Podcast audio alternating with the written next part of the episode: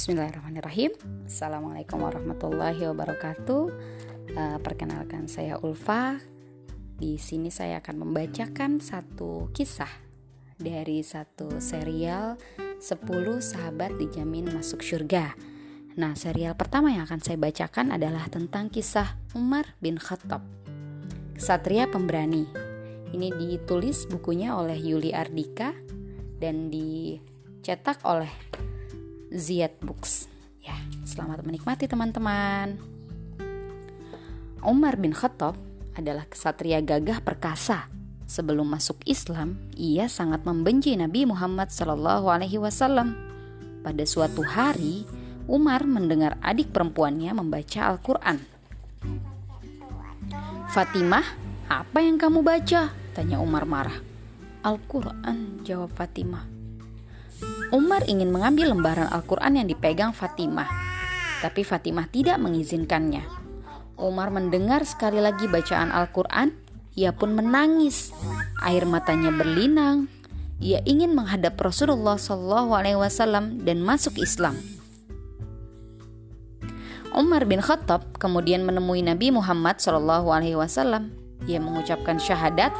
Ia berjanji akan selalu menjadi pembela Nabi. Pada suatu hari, Umar berdiri di perbatasan kota Makkah. Aku akan hijrah ke Madinah. Siapa yang berani menghalangiku? Kaum Quraisy Makkah hanya saling berpandangan. Mereka takut pada Umar. Kekuatan dan keberaniannya sangat luar biasa. Akhirnya, mereka membiarkan Umar pergi meninggalkan Mekah. Dalam setiap peperangan, Umar selalu berada di sisi Nabi Muhammad Shallallahu Alaihi Wasallam. Umar menjadi tameng agar Nabi tidak disakiti. Umar adalah orang yang sangat kuat dan pandai berperang. Ketika menjadi khalifah, tentara muslimin berhasil melakukan Persia dan Romawi. Umar selalu mendoakan keselamatan dan kemenangan mereka di medan perang. Ketika ada pegawainya yang berlaku sewenang-wenang, Khalifah Umar bin Khattab memberinya peringatan ia sangat mencintai keadilan. Berkat jasanya, masyarakat bisa merasakan indahnya Islam. Mereka hidup dalam keadilan dan perdamaian. Pada malam yang sepi, Khalifah Umar berjalan memeriksa keadaan. Ia berhenti di sebuah rumah. Ada suara tangisan anak dan suara ibunya yang sibuk menenangkan. Ia menghampiri sang ibu dan bertanya, "Mengapa anaknya menangis?" Ibunya menjawab, bahwa mereka tidak punya makanan. Si ibu hanya bisa memasak batu dan air agar anaknya tenang. Khalifah Umar segera ke gudang Baitul Mal. Ia mengambil sekarung tepung, ia gendong sendiri di punggungnya. Ajudannya ingin membawakan, tapi Umar menolak. Umar kembali ke rumah tadi. Ia kemudian memasakkan makanan untuk ibu dan anaknya. Ia tidak bercerita bahwa dirinya adalah khalifah. Ibu dan anak itu mengucapkan terima kasih. Suatu hari, ada seorang yang ingin bertemu Khalifah Umar. Ketika memasuki Masjid Nabawi, ia melihat seorang yang bersandar di bawah pohon kurma. Ada perlu apa kemari? Tanya Khalifah Umar. Saya mau bertemu Amirul Mukminin, jawab orang itu. Akulah yang kamu cari, jawab Umar. Orang itu gemetar. Ia takut sekaligus hormat pada khalifah Orang itu pun mengadukan seorang pejabat yang dinilainya tidak adil. Umar mendengarkan dan kemudian memberinya sepotong tulang yang telah digaris lurus. Umar memintanya memberikan tulang itu kepada si pejabat. Pejabat yang dimaksud mendapatkan tulang itu dan merasa takut karena tulang itu merupakan peringatan dari Umar agar ia berlaku lurus. Akhirnya orang itu pun mendapat keadilan. Di Masjid Nabawi, orang-orang gelisah.